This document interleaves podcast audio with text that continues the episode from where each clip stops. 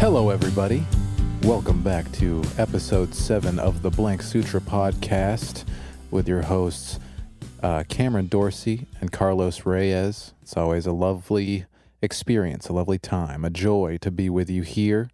Uh, tonight in the studio, we have my best friend and brother, a true man's man, a musician's musician.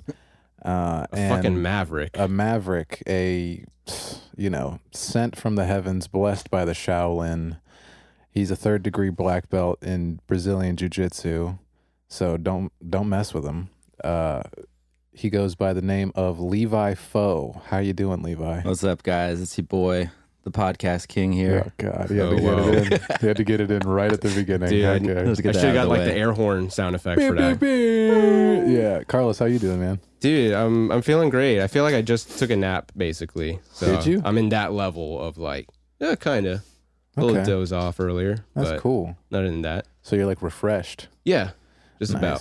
We we are we are burning the uh, 9 p.m. oil here uh, in Tampa Bay at the Reyes Estates. Carlos is gracious enough for us to fit in the uh, episode seven at the tail end of this week of part of our weekly schedule of podcasting.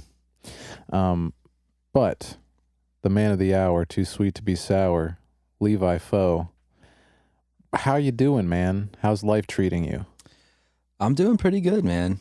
Um, I'm I'm excited to be here. Thank you guys for having me. This is really cool. Absolutely. uh, Anytime. Yeah, been a big fan of the show since the start. Oh, thanks. There we go. Say, Dude. for yeah. sure. Humble beginnings. You yeah, Know? well, you know, it's awesome. Yeah. Carlos Levi told me that he was listening to one of our episodes on the way to the airport once and was like, You guys are really good. You guys like, you guys sound like good.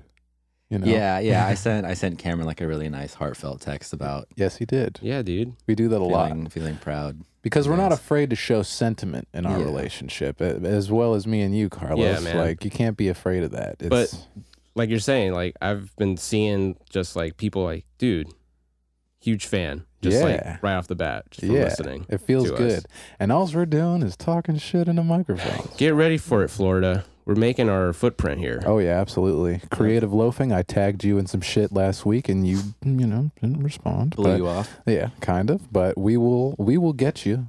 We'll get you. We love you. Uh tampa bay st pete we will be your face or or your voice if you would like us to be. But in the meantime levi foe i i've i've known you for a large majority of my life but haven't met you until like 10 years ago literally Has it been ten years now? yeah i'd say because I, I was 18 Yeah, I guess so. I was 19. Yeah. Mhm. You guys have the longest relationship that I know. Yeah, Yeah. but that's the thing. It's like Well, that's that's only like as of like officially meeting each other yeah, and like Mhm. speaking to each other because we we went to the same elementary school. Um, Cameron was a grade. I was a grade above above, above Cameron. So, so, I mean, since you started there in kindergarten, hmm so we've been like in the same vicinity of each other since 2000, 2001. yeah, passing each other in single file lines and being like, "Who's that other brown kid?" Handing out notes in class. Yeah. That- I, I mean, that's we never communicated. There was never even like a high bye thing Yeah. until, like, like Until eyes got locked in. yeah. I mean, yeah, I kind of knew. I, I was like, man. Something about that that other chunky brown kid that I bet he's a cool motherfucker, you know. Um, but we went to elementary school together and then middle school together, and he graduated from our middle school the year before it got tore down. Or it was the year it tore. The they tore it year down. the Yeah. year they tore Word, it down. okay. So yeah, when I was in eighth grade, we were the I was the last eighth grade class to graduate from Riviera Middle School, and R.I.P. Yeah, R.I.P. That was a great that was a great time. This the eighth grade, especially like the second semester of eighth grade, like when it was they they were trying to fight tearing the school down, like they were trying to like you know not tear it down, but then like at, like second semester, after we came back from like winter break, it was just like official This and Mad like Max shit. Going yeah, on, dude. everyone, even like the teachers, like no one cared what anybody was doing. Like we we would just like not go to class at all and just just walk wander the halls and do whatever you want. Um, but I always knew his. Well, I don't know if I, if I like knew her, but I, I knew of your sister more than I did of you, I guess, because she was the the drum major yeah, in band. yeah, she got me into music. Yeah, Yeah, very very big uh, inspiration on my life, and she was sort of like the head of the band and whatnot. Like very talented lady. Yeah, she It's is. wonderful. Um, but yeah, then I went to a different middle school, eighth grade year, high school. We went to different high schools, me and him, but I still like would see him around. That we'd have like peripherally the same group of friends, but it wasn't until after I graduated that um, our f- mutual acquaintance Max started a band um, called Bloomline. Oh, Yeah. yeah. I remember Yeah. hearing about it. And it was Levi Mhm. and Max initially, and they needed like a bass player. yeah, And Max called me because, like, I don't know how I knew him. We just like probably smoked weed or something. That's that's kind of all I did back at that time of my life, unfortunately. But um, then I kind of came to Max's garage, and I was like, "Oh, sh- that's Levi." That's the Yeah. mythical Levi I'd been hearing about all this time. That's so cool.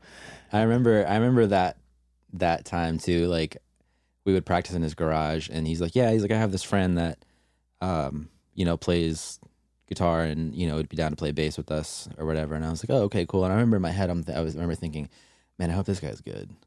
like I hope he doesn't suck." You know? Yeah. because I was I think that was like when I had first started to like get serious about like understand Being- understanding what separates good musician from bad musician. Exactly. Yeah. So Yeah. I was like, man, I hope this guy is, you know, like, you know, is with it. So, and then, you know, when you, when it was you, I was like, oh yeah, I, I, I, I know, I know you. Like, Yeah. so Seen we guy never, we never met, but like, I've seen you like my entire life. So Yeah. I've seen you like my entire life. He's not a cop. yeah, exactly. Um, but then we uh, quickly outgrew that band. Uh, God bless you, Max. I don't know if you're listening, uh, but bless your heart. But we then uh, moved on to write our own shit, start writing our own music. That's about the time we came to Mir- the Mira program mutually. Uh, That's like first semester kind of stuff. And then we both met Carlos. yeah. Dun dun dun dun. Yeah, and and Carlos was a wizard, uh, piano playing, mi- going there to be a mix engineer, which is largely what he does now. Mhm. Uh, quite the talented young man, the Yeah. very nice, uh, also brown guy. You know that helps. Help- Yeah. you know the kind the mutual. I, I blame it. Yeah, I blame it on the Mira program for like discovering like all these niche individuals that I still Yeah. you know constantly talk to. It's Yeah. just like, oh yeah, like, oh rock on, man. Yeah, Keep and keep fucking playing out there. Do your thing. yeah, and me and Levi would get together and jam. I don't even know the specifics of that time, but I know we were looking for So I, I kind of do because this, Yeah, this was kind of like a, a pivotal point in my um, life as a musician and like where I sort of found myself to be like multi instrumentalist Mhm. because up until that time, I like I picked up guitar in like like late eighth grade or like early ninth grade and played guitar throughout high school and then up and throughout that band and then when I uh till I met you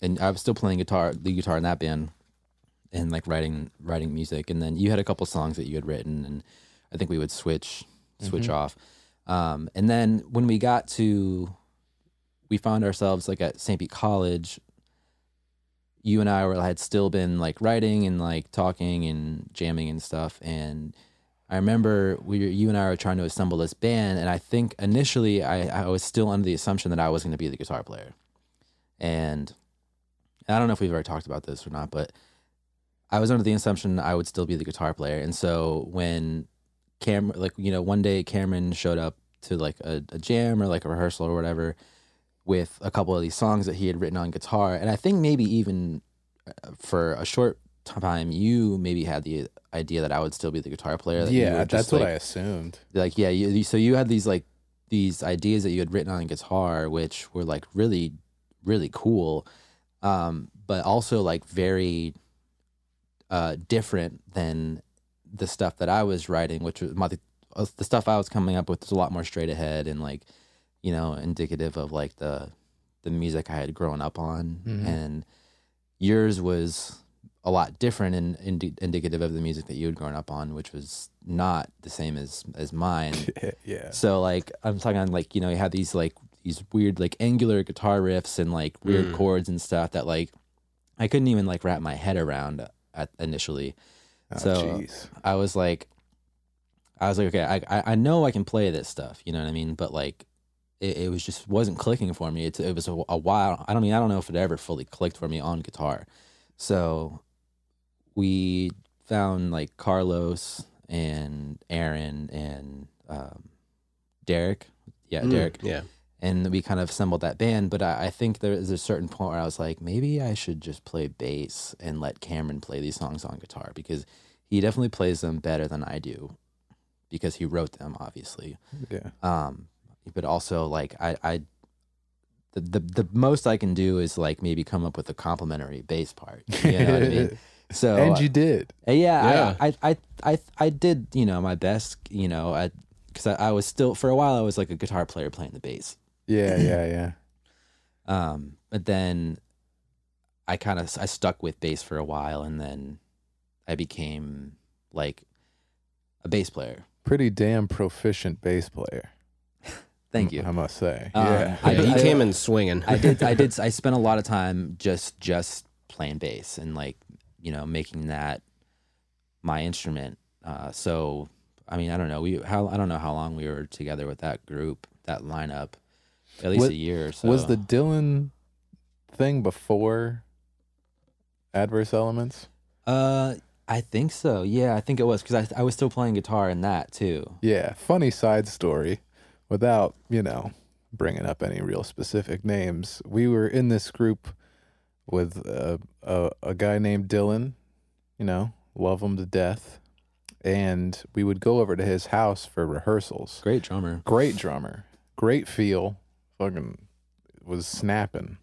Um, and you know, not gonna say as as any more names than I need to, but there was one point where like we would go up to his upstairs rec room area to practice, and we practice in there, practice in there for like two hours, maybe maybe three hours or something, and then we would just kind of like chill in there because there's like a coffee table, sofa, and uh one of the one of the last times we were there i think it probably was the last time because this was pretty like Oh yeah. universally like oh shit. Yeah, we we went there and dylan was sitting on the couch with his girlfriend at the time and uh he has like he has like two cats right me and Levi are sitting on the ground. We're all, cats. yeah. we were okay. Don't give it away, Levi. But we were we were sitting around the, the coffee table shooting the shit, da, da, da, da. and the older of the cats comes up, jumps on the couch, and you know, as cats do when they want some pets, you know, they just come up, jump in your lap, rub all over you and stuff. And uh, it it jumped on his girlfriend at the time and was like, you know, doing cute cat stuff, rubbing his head on her. And then all of a sudden, the cat just stiffens up like a board. And I don't know if it lets out like a death rattle, but the cat's dead. It like What it, the in, fuck? in her lap. it like sli- I remember it slid down her legs like onto the floor Oh and my just like it was just like it went it was like limp and and we were like staring at it and like it was it was so surreal. Just like yeah, there was a moment of silence of like, yeah, what? It was a good ten seconds or so of like what just what is going on? Like what's up with the cat? And like it got it got quiet and then like I think Dylan or, or his girlfriend like went to like move it and it was just like it was just dead. Gone so it just croaked right there. right Dead. there. Yeah, it seemingly like painlessly. 'Cause, Yeah, I mean, yeah. like it didn't. I don't. I don't remember if it made a sound. It, di- it didn't. It wasn't a loud sound. If the Just sound was kind was of like eh. yep, It was like it was like it was like Ow. kind of like stretched out and then just like slid down her legs onto the floor and then like That was and it. like Dylan picked it up and was crying over it, and then he called his mom to come up, and she started crying. yeah, and And me and Levi was sitting there just like, I think we should probably go. Yeah. He's- So those Bye. uncomfortable moments. Yeah, Yeah. oh my gosh. Uh, so yeah, that was just a quick tidbit about that. Um, yeah, I think that was in between Bloomline and uh, the Adverse Elements. Yeah. our St. Whoa. College group. pretty pretty big omen. Uh, love you, Dylan. Love you, Nancy. Uh, but then adverse elements happened, and it was me, Levi, Carlos, our friend Aaron, and our friend Derek. Um, Aaron, a really probably still to this day talented drummer, Yeah, Talented uh, human being. talented human being. He's doing like uh, I think real estate now. Just I could imagine, but Dude. with like his uh, his mannerism, how he is as a person, is Yeah. like infectious. yeah, So it's like- infectious, very inviting. He's got a way with words. He's a man of God. So I think I just saw like on Facebook he's like having a, a kid now. What? That's which is right, yeah. Cool. wow, Shout outs to you, Aaron. Yeah, congratulations to him, man. Um, but we were all just playing around some really uh we were listening to a lot of King Crimson at the time, so there was a lot of uh time signature f- paraphernalia and uh Yeah, you know uh, it was it was all instrumental which in hindsight I kind of regret because I sing more now yeah, we do. and I yeah, we both sing more now, and like we we're are confident in our voices now. So I I wish I would have back then like stepped up and like grabbed a mic, sang a few. But Mm. you know, hindsight's twenty twenty. It was still a really fun, really good time. Yeah, yeah. So I I think so when I was at that time for me, um, like I was like just playing bass like all the time, and then I got to the point I was taking lessons with Alejandro, Oh yeah, and I was like got to got to the point because for a while when I was at St. Pete College, I was like I don't want to go to college for anything if it's not music. You know, I'd, I'd, I'd I don't know, I didn't even really want to go for music that bad, but then you know I met you guys and it got exciting and fun, and um, I, I think I somewhere along those that during that time I made the decision to try an audition for USF mm-hmm. for Mm. for bass for jazz performance and um, so I was doing that for a while and bass after that even after our group the ad, the adverse elements disbanded I continued playing bass for a lot like quite a few years and that was basically my in into the like I don't know if I'd use the word professional but like you know the music scene in Oh, yeah. St. Petersburg being a musical craftsman. yeah and like you know making money doing it Mm-hmm. um, yeah.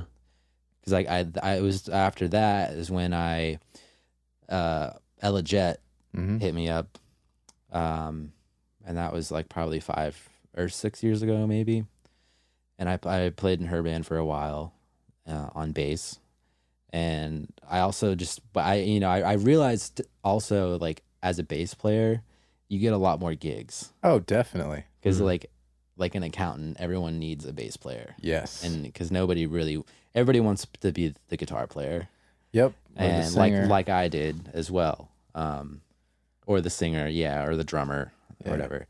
So, but I realized I was like, oh, I get a lot of gigs playing bass. This is pretty dope, and it's actually like a awesome instrument. You know, I still love to play the bass. So, um, did that for a while, and then all all the while uh, I had played keyboards because I and when I was in seventh grade, I started I took piano lessons for about a year or so before I started playing guitar. So like I had always I had always played keyboards throughout middle school and high school and like at the church and um, towards the end of like Ella Jet and Future Soul that group I switched to keyboards and guitar again. Mhm. Mm. Um, so I guess you know that's that's where I'm at now. I guess most of my most of the most of the gigs I play with other bands are on keyboards Yeah. now. Could I ask you? Uh, I've I've witnessed your church playing there a few times myself with uh, Cameron and uh, with you, Levi, at the helm of just like making sure we're all on top of it.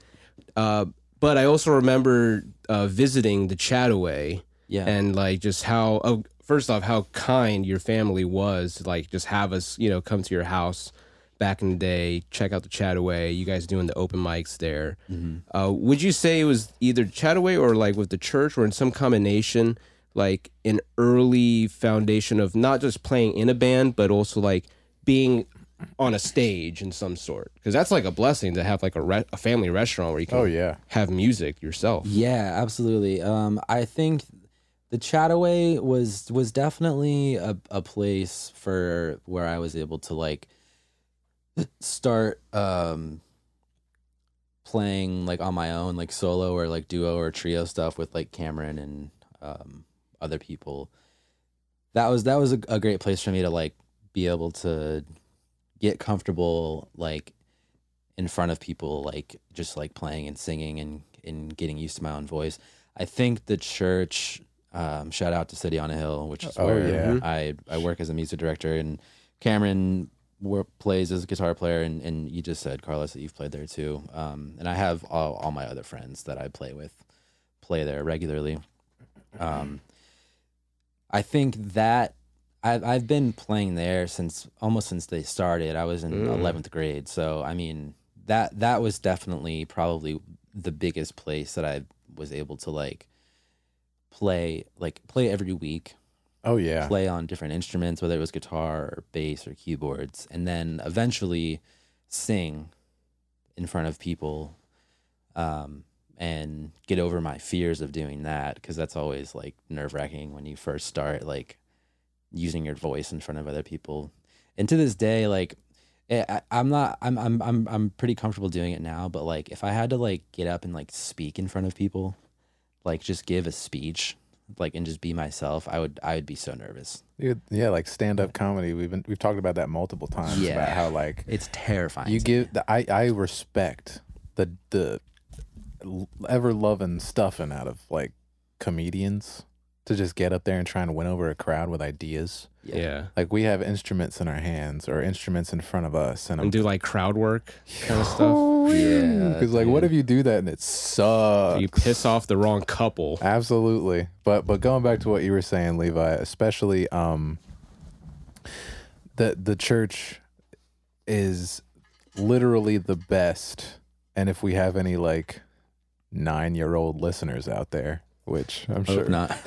I hope not. What are you doing? But, but yeah, like if, if we were to have like younger listeners and people who are looking to just like refine their skills, like go to a church Yeah, go find a church to play at. and because not only do you get that regularity there's a rehearsal and it's very regimented it becomes second nature but then like you you strengthen the muscle of getting in front of people you strengthen the muscle of using your voice and great news the crowd can't boo you Yeah. they can't get mad at you. No you tomatoes thrown. no tomatoes at all they will do the exact opposite they'll just be like oh my god it was so lovely to hear you up Yeah. there and, and like that's what i love the most about playing at city on the hill uh, initially and still to this day is like everybody there is so if you were to come up to them between services I'd be like, "Oh my god, you you were so good on on drums or guitar or bass today, or like singing. Like you did so good. I really felt the presence of the Lord like when you were singing, and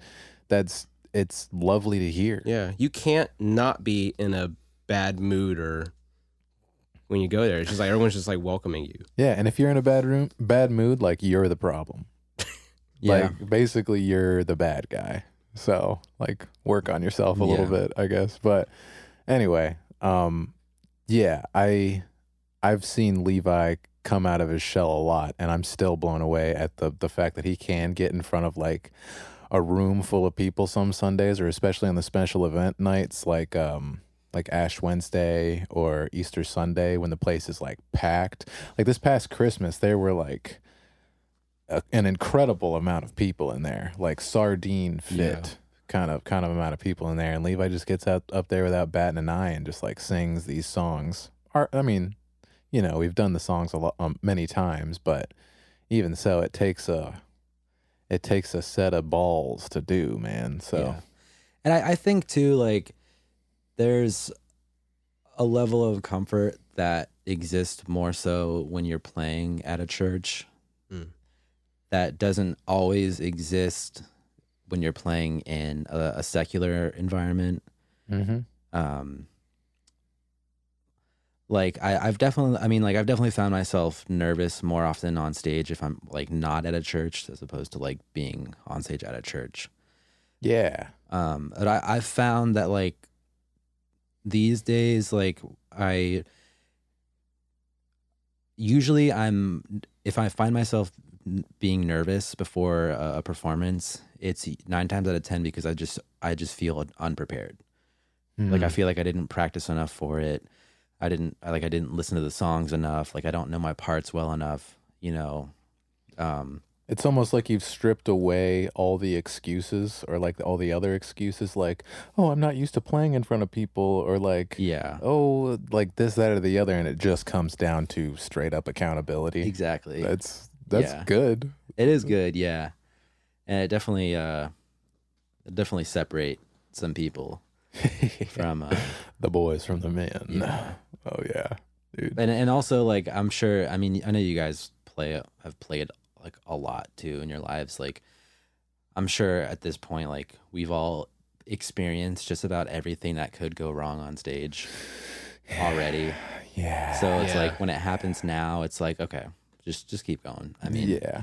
because you know most of the time the average listener's not going to notice Mm-hmm. and if they do notice it's, they're not going to hold it against you because like i don't know i heard someone say this i don't i don't remember who it was but like when you're when you're on stage like when you're performing for people the, they, they want you to win you know Mm. they're there because I like that. they they want to hear you but they, they want you to do well they want you to succeed like no one in the crowd is like looking at you thinking man i can't wait for this like asshole to like mess up yeah. because I'm, I'm gonna like roast him. I'm gonna like laugh at him so hard. You know what I mean? Yeah. Like I'm gonna throw tomatoes at him or whatever. Like they want you to do well, Absolutely. And that's I think that's something that also you like I've had to remind myself of a lot. Mm-hmm.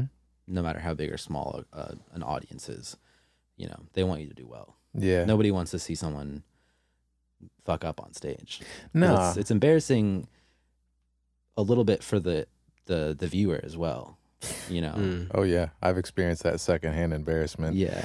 for sure. And like, I, I also noticed that in, in everyday life too. If somebody like slips or trips or like Falls off stage. Eats sh- eats shit, Yeah. you know, in some like big or small way, the people around them aren't going to be like, "Oh my god, you suck," you know. You idiot. Yeah, that's never nah. gonna. That's rarely gonna happen. And if that does happen, like You'll hear a couple gasp. You'll hear a couple gasps, and like somebody will come over and be like, "Are you are you okay?" Yeah. But like nobody's gonna straight up like point and laugh at you unless Yeah. they're a It demon. is your fault. unless they're a literal demon. Yeah. Um, but and yeah, there's like things that you just can't like control oh yeah, out of it. yeah. I mean, going back to Levi's uh, accountability thing, I've I'm now impervious to playing wrong notes in stage and being uh, having a cold shower of embarrassment come over my body because I've done it so many times in front of so many people that I'm just like, well, you know, there goes another one. I mean, it's not like a. I'm not necessarily proud of it. I may be proud of it in a in like a backward way Yeah. because now I just don't care. Like, I mean, I do care. I, I get you I, on do care about getting presenting the music that's mostly nowadays not mine well. But like, if I just do some crazy bad note and it's like obvious, it's just oh I sort of tied that accountability and just honesty as like two things that just kind of have to like be together in some way.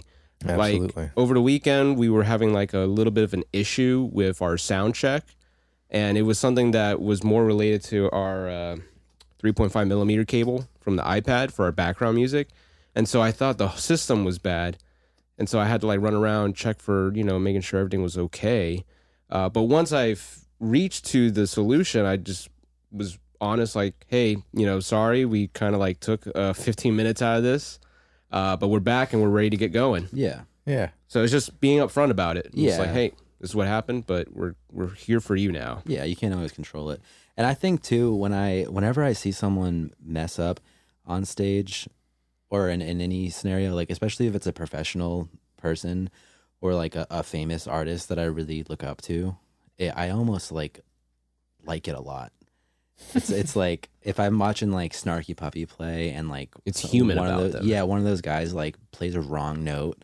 I'm like, oh, thank God, dude. thank God They're not just robots. Yeah, thank God they're like they're like me in that that small way. You know what I mean? Yeah. like they're Yeah. they're they're, cap- they're capable of making a mistake because Yeah, not not necessarily celebrating that mistake, but being like, okay, well, at least I can see that that's attainable. yeah, Yeah. Like there's an attainability about that, and they're not just jazz robots. you could be human about it. Yeah. yeah, There's like an old video of Cory Henry just doing Lingus, but um, they're all just like after like several beers, just like semi drunk, and he's just like yeah.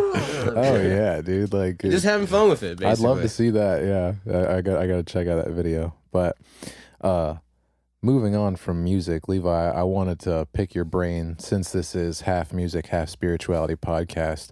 We are circling that target with every episode. Me and Carlos. I wondered because you turned me onto a book uh, uh, when I was about like 20, 21, maybe 22 when was the first time you read it it's it's the book conversations with god by Neale Donald Walsch uh an incredibly int- interesting book and a it's it's a really feel good book but when when did you first read it Um, I think. Let me. th- I think I was like nineteen or twenty.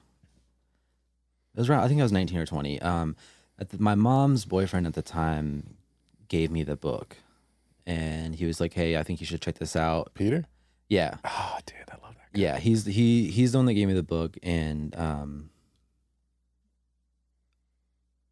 you know, I I, you know, it's like whenever anyone like gives you a book to read, like most people are like, okay, cool, yeah, and they just don't read it, you Yeah. know, like.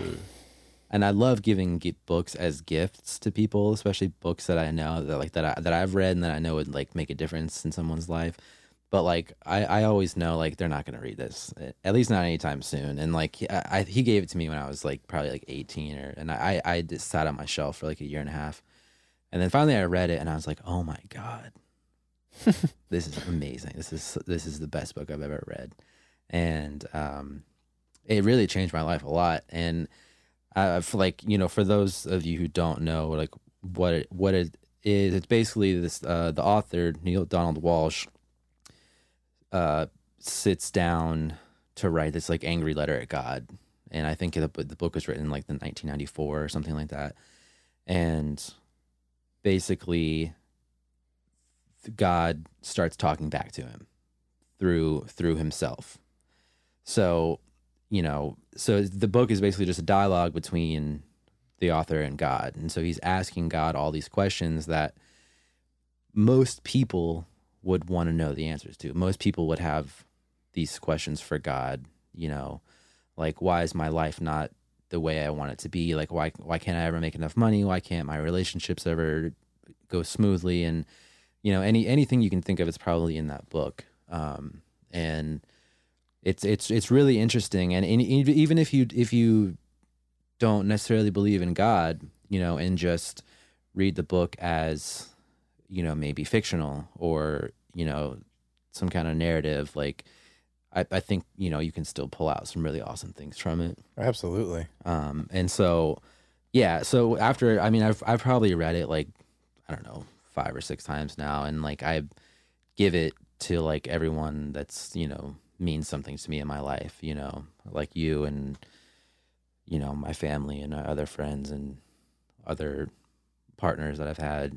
Um yeah and it's it's really beautiful um yeah you you turned me on to it at a time when i kind of like needed to hear some of the stuff in it Mhm. for sure because i was on my beginnings of a spiritual path i, I grew up in a basically southern baptist household and we would go to church every sunday and um, between here and north carolina anytime we'd go to church every sunday and i never really like played in the band or anything but i heard the message especially when i was younger and from what i could glean from it have you ever had like a, a spiritual like understanding of what like a preacher was saying or what maybe even a speaker secular was saying like they say something and then it like it changes your physiology a little bit. Like you get goosebumps or like the hair stands up. like like it was meant just for you. Exactly, Yeah. exactly. And I experienced that a few times when I was a kid. Got baptized, did all that stuff, but then like as the hormones start to flow, you start to get this, um, this little creepy emotional part of you starts to kick up and Talks to you. talks to you and, Yeah. and starts to tell you how like this or that is false and whatever it may be there's there's a it's a it's a rite of passage but it is a self-righteousness that knows no bounds when Yeah. you're like a kid coming of age in adolescence Mm. and that materialized for me as going away from the Baptist background and being like, you know, getting into scientists like Richard Dawkins and Neil deGrasse Tyson and people who were talking about the stars and biology and stuff, which is still very interesting and relevant and pertinent. Like, they are still, I'm not saying, I'm not discrediting those people, but um, definitely takes you it takes the the magic out of life and it takes like the mystique out of life um and really like bummed my parents out for sure they were like what's what's wrong with you like I, like didn't we raise you better than this and they definitely did um but I was on my spiritual path back to some sort of comfort because it, it does provide a comfort, not in a like bad connotative way, but it gives you like a comfort in existing, you Yeah. know, to to know that there's something out there that cares. It's not necessarily a man in the sky, but some force out there that set all the, you know, chemical and physical uh, mechanisms into motion The great architect. the great architect exactly um and getting back to that i read like a lot of law of attraction stuff like the secret and asking it is given which is Yeah. another book that me and Yeah. levi talk a lot You, about yeah, you gave me that book oh did i shortly after I gave you um, conversations. And just to speak to what I said about when you give someone a book, they don't read it. I didn't read that book. until- come on dude dude, I didn't read that book until like a year and a half, two years ago. I wondered where my book went because I was like, man, I knew I had this book and I, I gave it to you. Damn. Well, when I finally read it, I was like, "Oh shit, damn, this is awesome!" Like, why didn't I read it sooner? But like, that's that's you know, it's true. Like, you know, you give someone a book, they're not gonna read it. yeah, but um, that- Usually, usually, Yeah, there's a lot of overlap too between like asking it is given and conversations with God, um, where you know. So, what would be the answer? You, you posed a few kind of common FAQs, you know, frequently asked questions by a human. The the one about uh, why isn't my life going the way I want it to go, and and what did you glean from the book in that respect? Um, with respect to that question, I should say. yeah, um, okay, I'll do my best to to reiterate it because I'm I'm I'm typically not that great at this, but um, base one of the one of the tenets of the book is that all thought is creative, and a lot of a lot of people have thoughts that uh, have like thought patterns and processes that they might not necessarily be conscious of that are like automatic or you know just unchecked Baked in. yeah exactly and like whether it's like oh like the world is out to get me or like you know like everyone like nobody's ever on my side or you know and Can't so trust anybody. yeah i can't Mm. trust anyone and when you go through life with those those thought patterns you kind of put a filter on everything you experience that will fulfill that prophecy that idea you have about the world um so like basically just um paying attention to what you're thinking about and I know, I know you guys have talked about this a lot, you know, in, in different ways. Like one of one of the biggest ones is obviously meditation, you Mm. know, and like slowing that down, and then like being the uh, what's the word you use? Uh, the not the is it the experiencer or not the experiencer, just the the viewer of the thoughts, basically. Yeah, yeah. Like uh deve- uh, cultivating the awareness Mhm. Yeah. is what a lot of people say. Yeah. Um, and basically, like we we ultimately create everything we experience in our life, whether we're doing it intentionally or unconsciously. And when I when I thought about that, I mean that that's a huge statement to make. And you know, there's there's there are probably tons of people that would say, well, you know, what about my daughter that died in a car accident? Are you telling me that I Mhm. created that Mm. experience? You know, and I don't have the answer for that person directly, you know, but read the book and it'll it do, does a wonderful job of of going through a lot of those a lot of those scenarios or like, you know, attempts to throw a wrench in an otherwise, you know, beautiful sounding idea about God and, and the universe in your life. Um but yeah, so then one of the other ones is like um talk there's a whole chapter on relationships Yeah. and uh, it's chapter eight. And If if if anyone's like not that into the idea of the book, just go read chapter eight. Yeah. Like that that chapter alone is just like is amazing and like has helped me countless countless times in my relationships, whether romantic or platonic or family or whatever. Um, and I think the biggest thing that I pulled from that is, um, the idea is basically like let each soul, let each person only focus on self. Like the, the greatest thing you can do in a relationship is be selfish and not like, you know, like let me make sure I get the best of everything and like only care about myself and only look out for myself, but only concern yourself with how you are being. Like the thoughts that you're thinking, the words that you're saying, how you're saying Mm. them.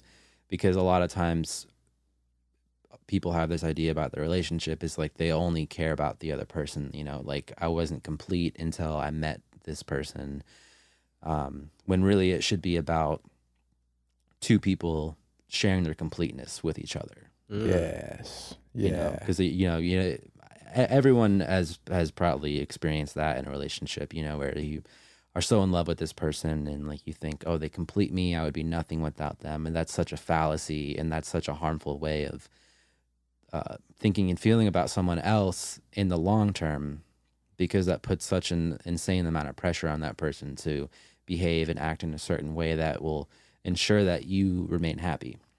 Absolutely. um, so basically to only only focus on yourself. Like how what am i being what am i doing in relationship to this person or this scenario that i'm in with this person? Um, Yeah, and, and also to add on to that, it's like the person that is the your beloved at that time loved you because right before that you were in a state of being quote unquote selfish. right You were you were focused on you. You were Mhm. focused on your betterment, you know, whether it's physical health, mental health or like fiscal health, you know. Yeah. Like you you were thinking of yourself. You didn't have another person to care for and to offload these things onto.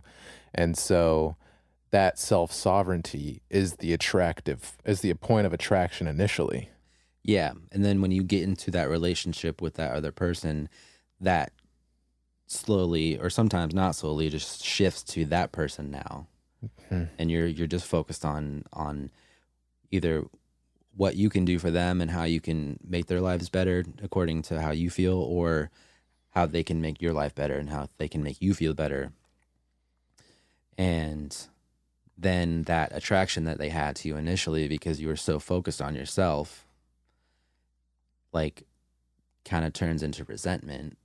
Mm, and then preach. then you get you know you have all these like dumb little fights that you get into.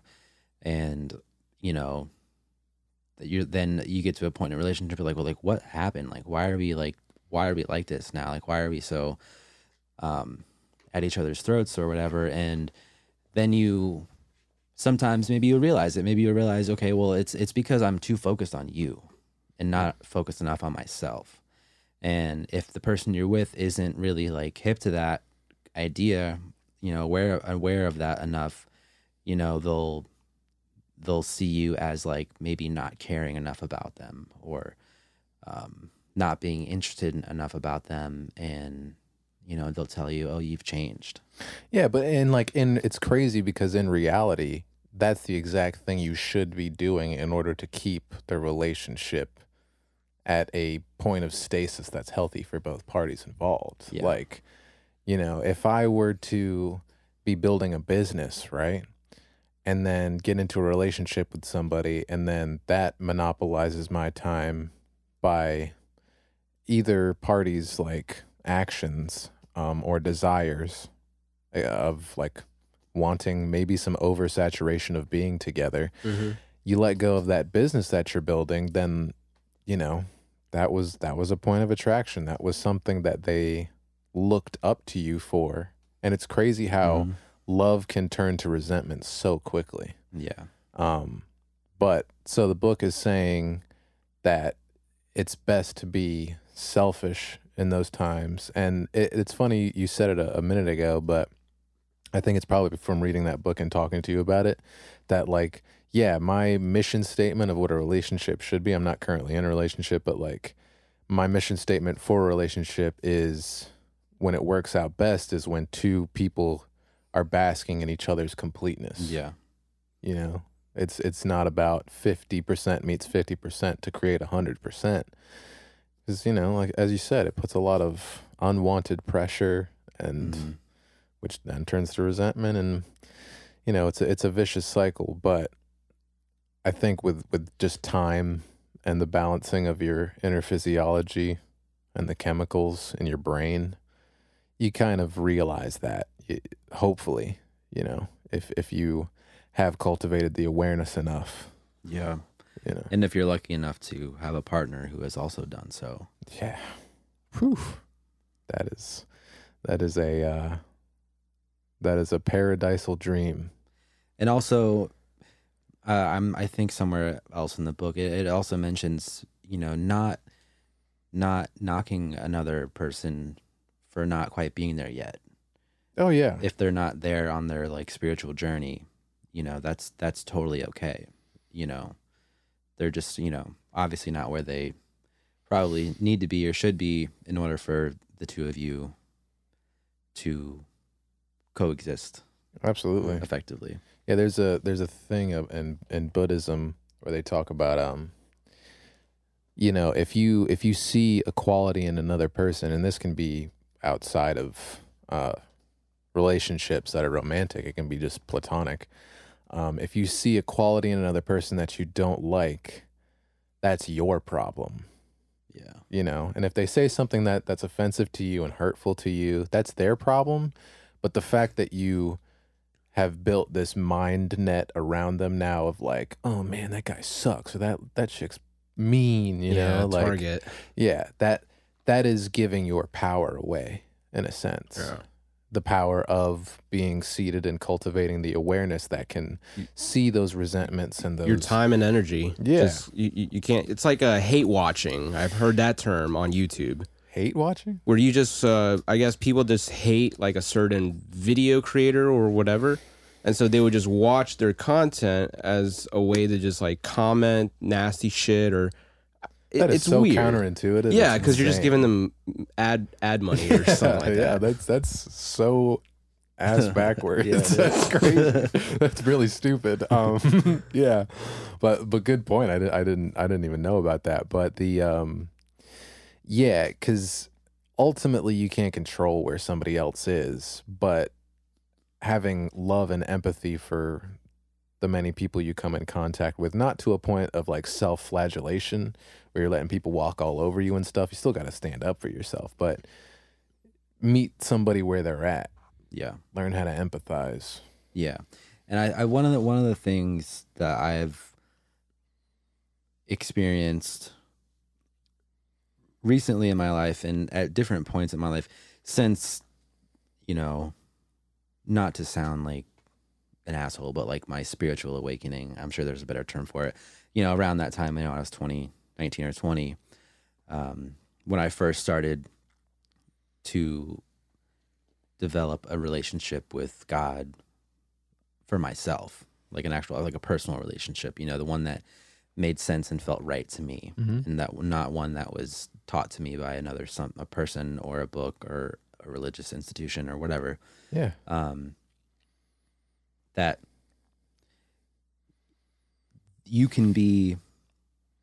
Oh, I, I I've found myself in t- places where I, I'm in like a really great, uh, a really great spot spiritually and like emotionally, and like feel like I'm really like in tune and, and connected, you know, and like in a place where I could be in a relationship, you know, like that, and and and really do well within one. Um, and then I've also been in places where I haven't been, you know, Mm. and and I've kind of just within the last year or two like realized and been able to accept and understand for myself that that's totally normal and that like it's it's it's cool it's okay to like to be like not in tune you know um there was a term that like I would Peter and I would use when you're like you know you're you're making you're making all the like the best choices like you're you're going with like your highest thought is a term used in the book um like uh riding the wave or something along those lines you know when there's been a lot of times in my life where I have been riding the wave and Mm-hmm. you know everything is just working out for me Yeah. great you know and other times when you're not you know so i think like it's just as much as it is like kind of like an upward battle you know just like life in general and spirituality and all those things. It's also kind of i think there's also some some hills and valleys in there you know. And to the thing that i've had to like kind of come to terms with and reassure myself with is to, to not let it mean that i'm like i've failed in any way Mm. you know Yeah, and and it's hard to do. It's it's like, but that's where the joy, I feel, sh- can come in when you realize, like, man, I am way off base right now. Like, I am nowhere near where I should be.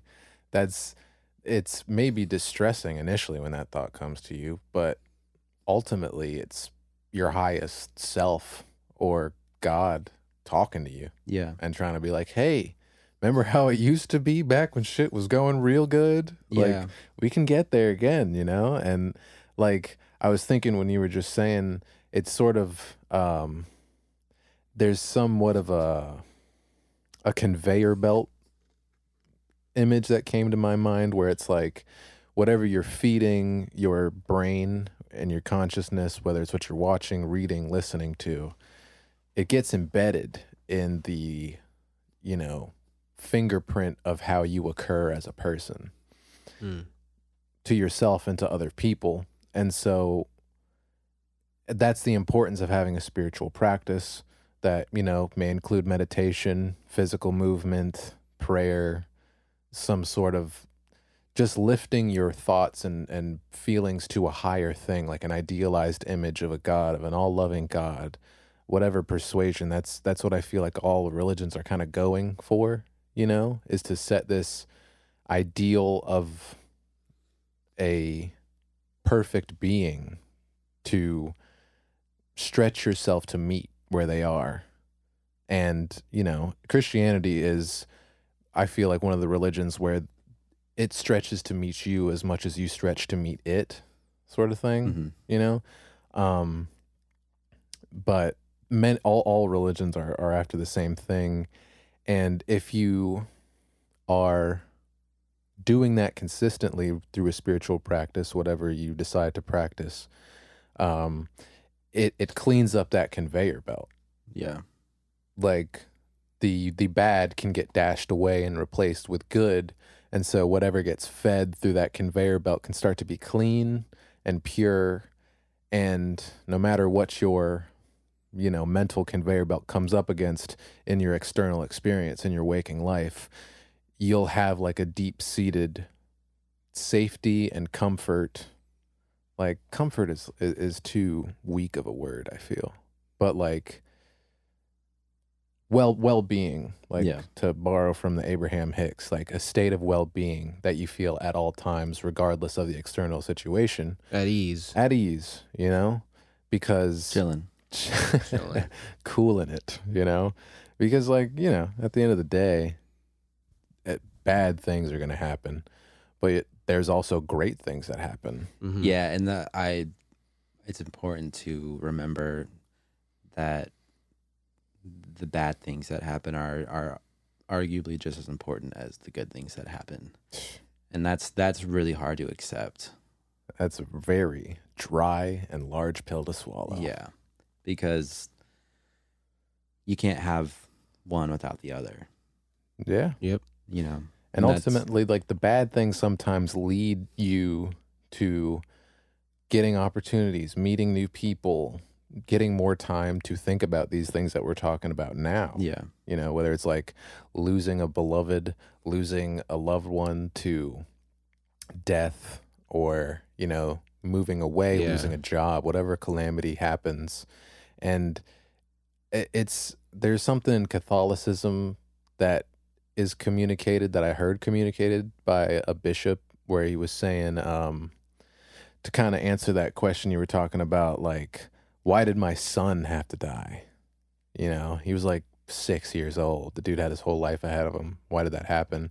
A seemingly blind tragedy that just comes out of nowhere. It's like they I've heard it reasoned from this bishop that it's I mean God in, is entrusting you and that will bring you closer to God.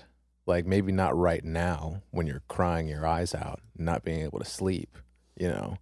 But it's like a fork in the road where you can either stray away completely and live a, a pretty rough life, honestly, like a a very cold and calculated life and start to develop those thoughts you were talking about like the world's against me, I always lose, or you can use take the other fork in the road and you you trust in God more. And it you get stronger. What doesn't kill you makes you stronger sort of thing. Mm-hmm.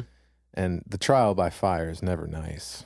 Never feels good in the moment but there's many situations i can look back now in my life where there was a definitive loss There's a definitive loss. There's a definitive uh, heightened awareness now. Instead of it just being like within a straw view, like uh, being in a car wreck, stuff like that, then you just like are aware of like, well, yeah, maybe I should drive slower. yeah maybe yeah. I should be nicer to people. yeah when that doesn't come in the moment it doesn't come in the moment No, in the moment no. you're like damn it dude like What the fuck? yeah i hope this lady drives off a bridge you know um and i've been there but it, ultimately like if you look back on those events months ahead or a year ahead it's like oh well if that didn't happen this wouldn't have happened if that if that didn't happen i wouldn't have met this person so Yeah.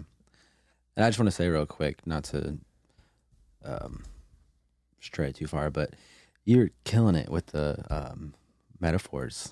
Like uh, you said something a, a minute ago that just stuck in my brain. Um, you said, was it a fingerprint on how you occur as a human being?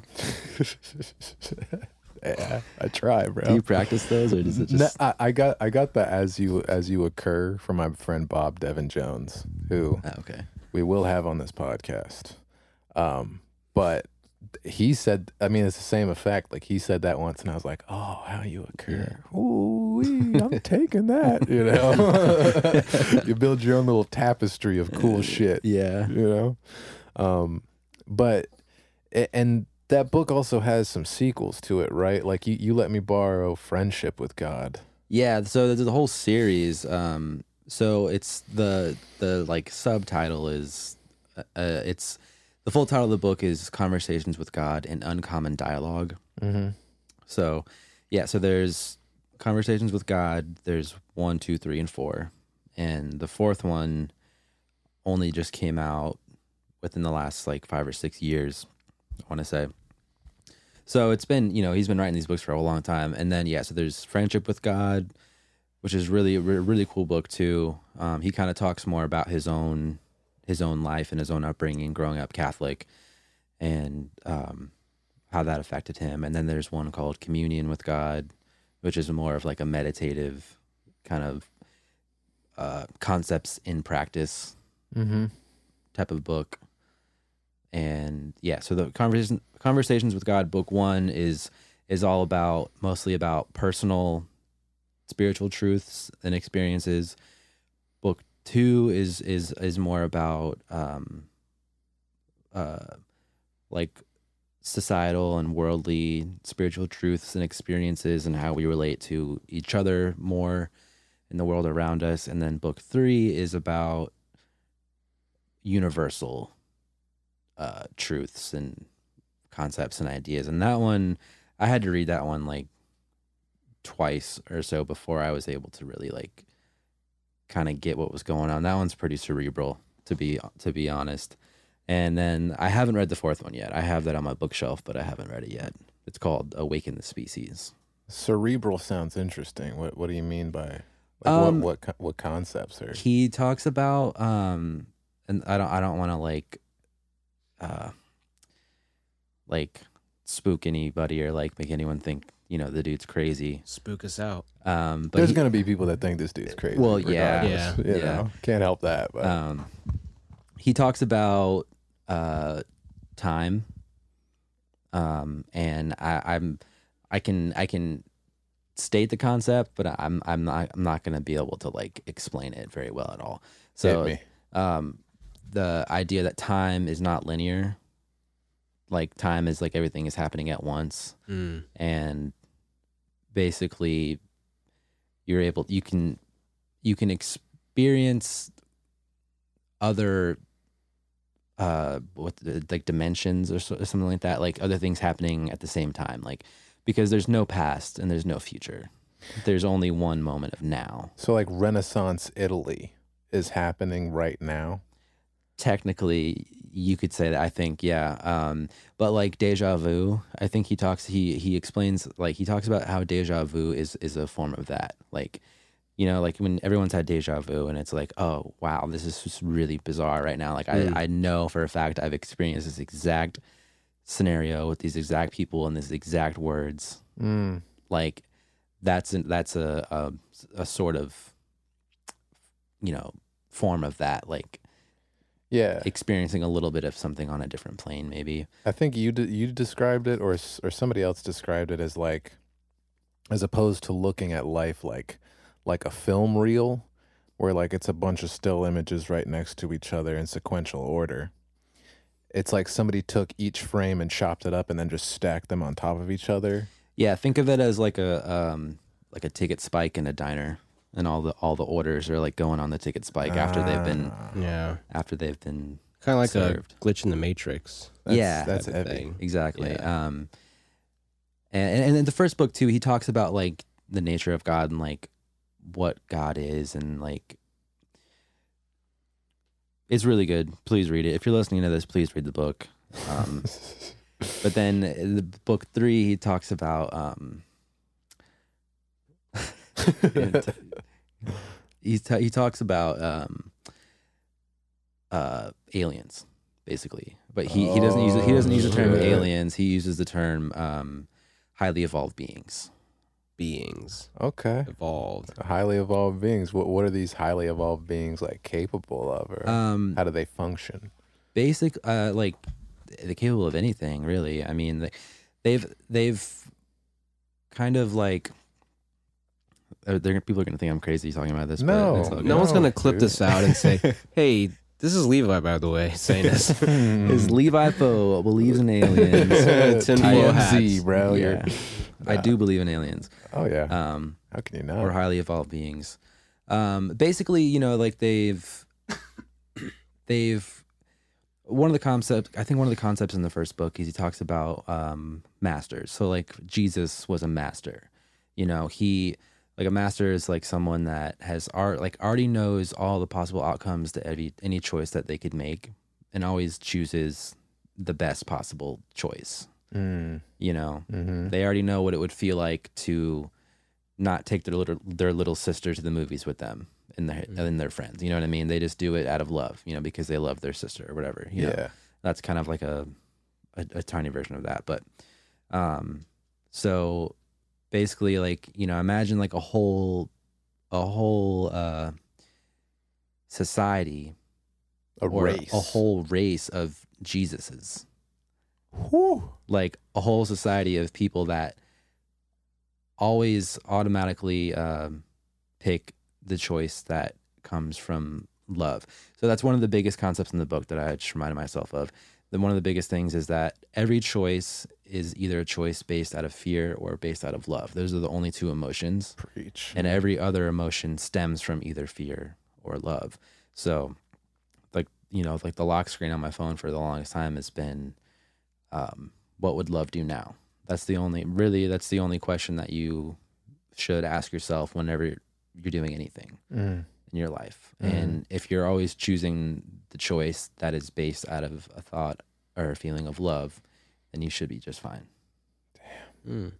Oh, yes, sir. And that's easier said than done a lot of times. Very. I mean, very much so. But it, wouldn't you say like, It's usually pretty clear yeah, what what that choice is. right? The loving choice as opposed to the fear the fearful choice. Absolutely. And, I- and I, highlighted. I think like like yeah, highlighted. That's a, that's a good way to put it. Like through meditation and like quieting the mind, quieting the thought stream, or at least slowing it down to a point where you have better discernment with it. It's like you can you can feel the sensation of what love is more readily Mhm. Because you're more in tune. Like if you if you've cultivated the awareness to the point where you can feel love that's like concentrated distilled you know? Because there, there's been times in your life nights days whole periods of your life where you felt love for the people around you or for the experience you, or the experience you were experiencing at that time. That thought that feeling is like it's a substance in and of itself that can be extracted from the visions you have associated with that time. You know, like at the end of the day, it is a sensation within you. Yeah, it's energy. Mm. It's energy. Yeah. And I feel if you do spiritual practice, meditation specifically, in my mind, I'm thinking of you, you can reach those stages or, you know, ac- have access to those stages more readily than another person, um, not in a, in a competitive or, you know, denigrating way to that other person, but it, it, you'll make better decisions. Yeah. Essentially, because that energy will be there and you'll feel it. You'll it'll be highlighted, like you said, Yeah. Carlos. Like it'll be, it'll be highlighted within your experience, and then boom, like that's that's the choice I'm making. You know, even if it even if it's hard for me to do, you know. I feel like uh, now going into our later 20s, early 30s, whoever's out there, you'll start to also kind of like get that feeling much more easier. I think as as a child, it was just kind of like yourself, like, oh, I I want this, I want that, and you could either think of that as either from love or from fear. But Yeah. now it's like as I get older, and maybe wiser, who knows. Mm-hmm. I can like feel like, yeah, this is what a fearful self of mine would choose. Where if I'm like just angry, I can I, I would start like just putting like thoughts into my head. It's like, yeah, I I'm becoming more aware of that. yeah. You know, And it makes it easier to like give people credit for things and to compliment people and to like let somebody know they're doing good.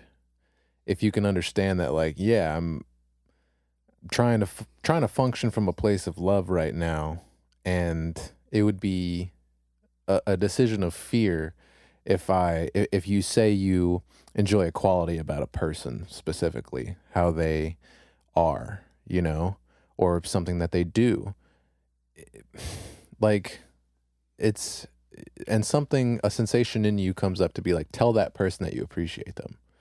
Like I I'm never afraid to tell somebody that I appreciate them and I'm thankful to them because like if you if you if that sensation comes up in you or that or that thought comes up to you and you're like nah no no I don't want to look bad then that's fear. mm. Yeah. Yeah, and a lot of like a lot of times like that in those situations like um you have to act on it really quickly Mhm. because it's it's so I think it's so natural for humans to like have a love-filled thought come up in their head and then a, a fear a fearful thought come to like mask that and be like no don't do that because you're to look stupid or you're to look weak or you're to look like this or whatever, you know. Yeah, through that conditioning you were talking about initially. Mhm. Yeah. know, that And I think the the more you make like kind of what Carlos just said, like, you know, the more you make those decisions out of love, the the easier it gets to do that and the, and the more like you know you build that momentum up and that's exactly what i was referring to when i uh, that phrase that peter and i used to use like you know riding your wave Yeah. that's exactly what that is. The ball is rolling at a Yeah. even click. Yeah, that's exactly what that is. Is you're making all your choices out of love, and everything as a result, everything is working out for you, like Abraham Hicks says. Man. Yeah, it's like uh it's something to shoot for.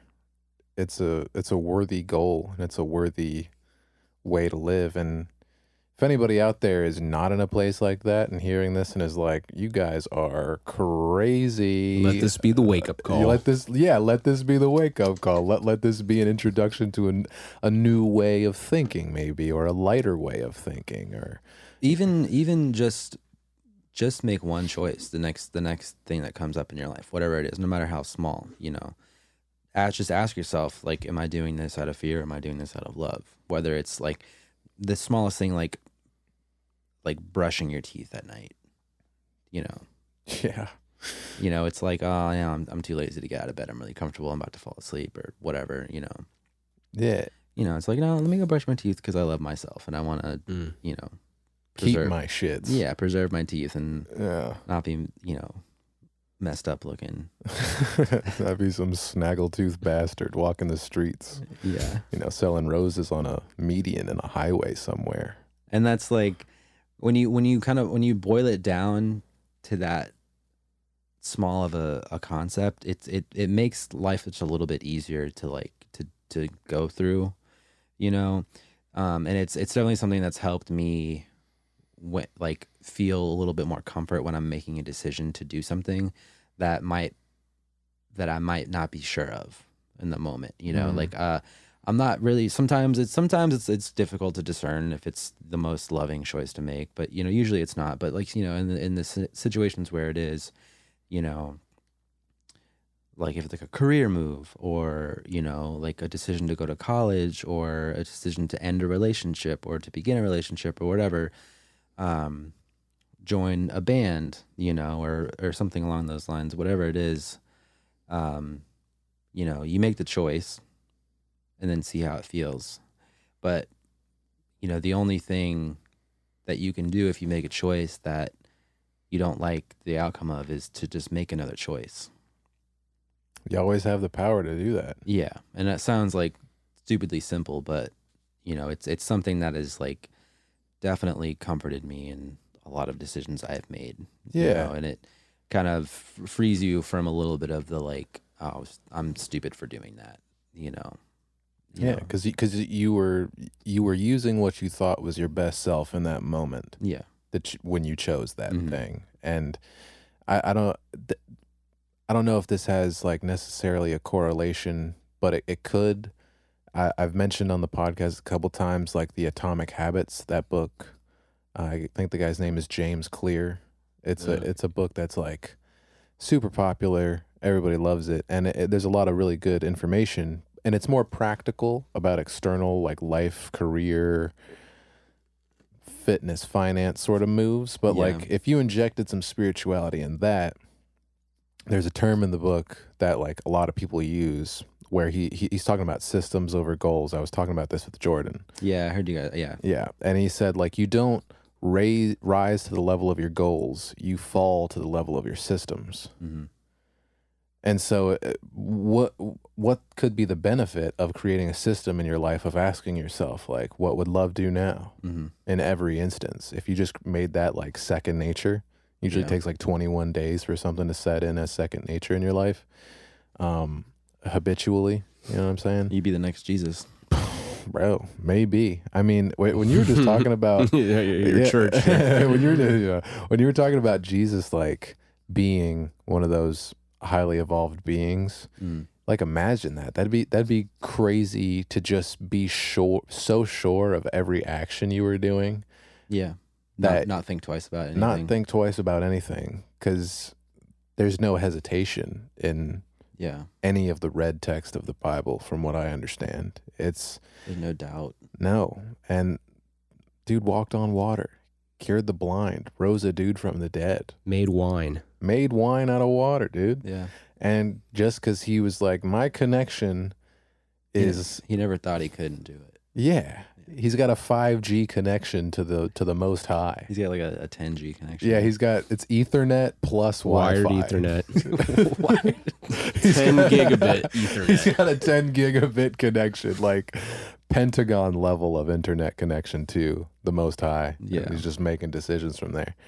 That's uh, The NSA agrees. yeah. Jesus is the most connected man to ever have lived. Shout out to Jesus. Yeah, shout out to Jesus. Big up, man. Cool guy was cool. You got him on. I see you got him on the wall over here. Oh, yeah. He's watching over us. Can't leave it. He's like, y'all right. Y'all right about that though. Yeah. The, the- um, s- I want to ask uh, Levi something a little different from what we were just talking about, but no, no, noticing that you've been playing with uh, Christopher James, Yeah. And also I remember I think it was like within the last leg of uh, last year with the Reese brothers. Yeah. Um, tell me if there was like any sort of like uh, logistical challenges. I know we've also mentioned about things that we can't control, just like oh, just, you know, strings broke or something happened with the instrument. Any anything that maybe that we're discussing now is kind of like an applied practice from you know just those moments being on the road, playing multiple Yeah. shows. Yeah, for sure. Um, so I can talk about um, recently, a couple of weeks ago, maybe a month ago now. I'm I'm so bad with like dates and like things like that in in the past when like, but I, it was like three to four, maybe five weeks ago. We Christopher James opened up for Ashley Smith and the Random Occurrence Oh, yeah. at the Straz Center. he gave me live feed from that show. That shit was popping, dude. They Yeah. killed it.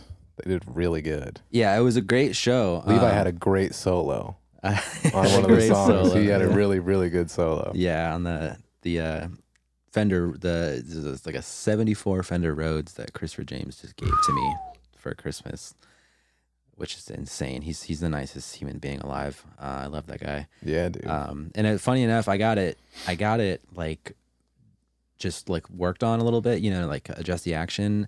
And um, I looked up the serial number and I found out there's there's a pretty high probability that that Fender Rhodes that I currently own was built on my birthday in 1974, Mar- Hmm. March 7th. dude. Look at that. Because it Whoa. the the serial number, the way the serial numbers work for those models, like they just give you the week of the year it was made, and it's the tenth week of the year. I think is is the first week of March. So there's a chance it, it was made on my birthday. So that thing was like meant for me. But um, anyways, yeah. So we played at the Straz, and um, you know all the the people, all the the crew that worked there, they're all union. You know, Mhm. so they have like these mandated breaks when they like the stage has to be black. You know, no one's no one's in there, and like they're on their lunch or Why's it got to be black? dark. That's worse. I'm just joking. um, no, uh, but so we were we had this like we had an hour and a half sound check, which is like unheard of. Like unless you're like you know, you know a, a big a big name. Like that's that's the longest sound check I've ever had in my entire life.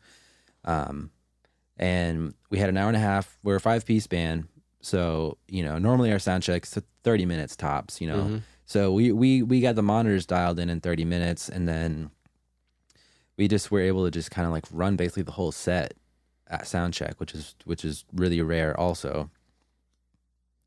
Um, and we got the monitors dialed in. Christopher has recently been using in ears for his vocals to like you know not scream his throat out every night. So we got the monitors dialed in. They sound great, you know. Um, and and we we're off stage until you know uh like our downbeat and then we get it we you know we start playing and all of our monitors are just off like there's nothing in the monitors Ugh. except for I think my Nord was in the monitor. That's it. So all I'm hearing is like the organ patch that I have on the Nord and like nothing else. So like we're all like freaking out because it's like there's like you know like That took time to get ready. yeah, and there's like a couple hundred people like you know w- are watching us right now and like Side note for all the people who are unmusical, uh, or or don't are not used to, um, you know, performing arts. What's what's a monitor mix, Levi? Um, yeah. Okay. So a monitor mix is uh, if you're, you know, a musician, if you're on a stage, um, you have a small speaker on the floor facing you, so that way you can hear uh, yourself and your fellow bandmates, basically. And everyone on stage has their own different mix because they want to hear. Everyone wants to hear more of themselves and maybe a little bit less of the guitar, or the bass player wants to hear more bass and more drums, whatever. So we get on stage and our our our monitors uh, speakers are just off. There's nothing except for like my keyboard, one of my keyboards in it. So we're all like looking around, like like bug eyed, like freaking out because it's like showtime and like you know there's nothing in our monitors, and we could only hear Christopher through the main speakers, like going to the house, Oh, and that So- hurts. Christopher is like we're all like looking at the, the the monitor guy on the side of the stage who's positioned there so he can make eye contact with the band members and adjust things on the fly if that needs mm. to happen. And so we're all like freaking out. Like we all like we're all like pointing to like the the the mic and then like pointing our fingers in the air like up for more and like the whole the whole set like we got we got the vocal Christopher's vocal back in there but like the whole time like our monitors were so messed up that whole shit the whole set so yeah. that was kind of a bummer because like to us on stage if you know we can't hear ourselves properly and you know we feel like we're not performing as well as we could Oh yeah. um Do- but do, you feel that had anything to do with the capacity of the people that were in there? no r- really i mean no because i mean it was yes but like it, i, I would have never thought that because our monitor engineer was he was a young guy he was like our age you know late 20s early 30s and he was very competent he, Yeah. he, he clearly knew what he was doing you know he clearly knew how to how to work the board that they had there at the Straz, and he saved he saved our monitor presets for you know when we came back on stage. So you know it's, it sh- should be as simple as Just how you left it. yeah, simple Recall. as recalling it, loading up the the scene, and then our monitors are exactly the way they were at soundcheck.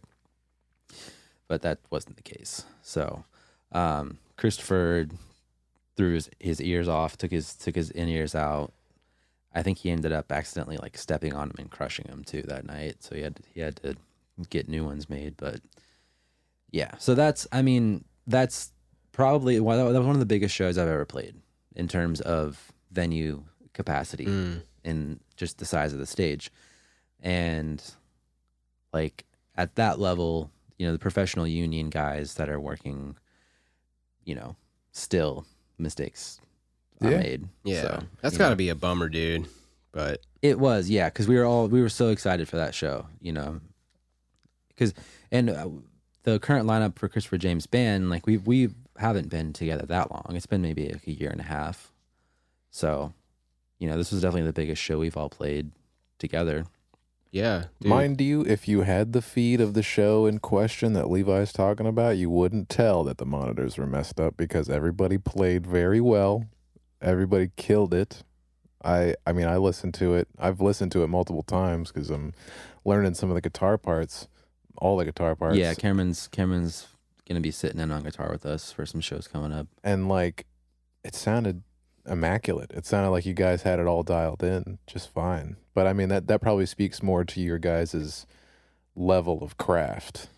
Yeah, well, our drummer Tucker and bass player Vinny, those guys are like the Tampa Bay rhythm section, Like, Certified professionals. Mm-hmm. Yeah, those guys are are incredible musicians, and they've also been playing together for a very very long time in in multiple different projects. So they they know what they're doing. You know, we've been playing these songs for a while, for a year and a half now, so we know the songs very well. Jordan Garno is the guitar player. I know you guys have talked about um, his wife Kellyanne. oh yeah, the, the Far Forest. yeah, super super nice guy. yeah. He's he's awesome. He's he's he's really cool and Dummy good at guitar. incredible guitar player Yeah. and, and just musician in general. Yeah. Um. So yeah, I mean, definitely, you know, couldn't have asked for a better group for that to have happened to Oh yeah. with, Oh yeah. but you know, it happens, and so Yeah. just just keep going. The trials and tribulations of a working musician. And you guys, like with uh, Vinny and Tucker, you guys have played with each other. You know, even though with uh, Christopher James has has just been like for rec- very new and recent. You guys understand like your guys' level. It's almost like well, without the monitors, that we can still overcome. We're still badass. Yeah. Yeah. Yeah. No monitor mix ain't gonna break me down. You kidding me? Yeah. Yeah. Dude. I will say with with with whether like drums and guitar and bass, you know, like guitar and bass players have amps, so they they can at least hear themselves there. And drums are a very loud instrument already, so it's like you know what they're sounding like. But like as a keyboard player, and I'm sure you know this, Carlos, as, as well. You don't really usually don't have an amp on stage. Usually, you're just plugging directly into a direct box. Take these headphones, just plug them straight to your keys. Yeah, exactly. So it's like, you know, you don't have, you're not pushing any air like on the stage around you. So you really are relying on that monitor for everything. Mm. So, and also big up to Christopher James for adapting too. Like yeah. imagine being a singer who couldn't really hear himself. Yeah. I mean, yeah, I can't imagine standing in front of the amount of people that were there and like not hearing anything. He's just like, yeah, yeah. What's up, everybody? That's rough. hey guys, we're really happy to be here. oh yeah, dude. Um, but yeah, um, I, I feel like it is it is just about that time for for a little wrap up. Uh, Levi, where can everybody find you if they're looking to learn more about conversations with God or inquire about having you play in a band? Um, you can find me on Instagram and Facebook. Um, just Levi Foe, L E V I F O E. That's my last name. Um, And yeah. when's that music coming out, bro? Your solo project. Yeah, keep pushing me on it because I Okay, I uh, will. I um I do I have I have a couple songs that are like complete, Yeah. like mastered and everything. You and me that I both. just Mm. just need like some cool artwork. So I don't know if anyone's got some some cool artwork, any artists out there, that'd be really awesome. To, Bro, the Blank Sutra family is growing day by day with Yeah. many a talented person. Yeah, so- that inbox is gonna get full. Yeah, we're, Yeah. we might have something for you coming. You've opened the soon. floodgates. Yeah. yeah, yeah, yeah. Feel free to to DM you and we can talk about music or conversations with God or artwork or anything, anything. Fantastic. Yeah. Levi, it's been a joy having you. Yeah, this has been a blast. Thank you guys so much. Absolutely, yeah, man. dude. Absolutely. The formative days. Yeah. Um, you're in at the ground level, brother, Mm-hmm. and and you are my brother. I will say, Yeah. I love you to death. With a ER or an A. Both. Sick. Yeah, dude, you get both. Hell yeah. You know, there's another word that the ER versus the A. Which one? okay. On that note, my name is Cameron Dorsey. With my co-host Carlos Reyes with the lovely Levi Foe. Thank you for listening to the Blank Sutra podcast. We love you all very, very much. The blessing this week is to um, you know, always constantly ask yourself, what would love do in every moment of life? Never try not to stray away from that. And I signed, sealed, delivered. It's going to be a good life. We love you all very much. Thank you for listening. Bye bye.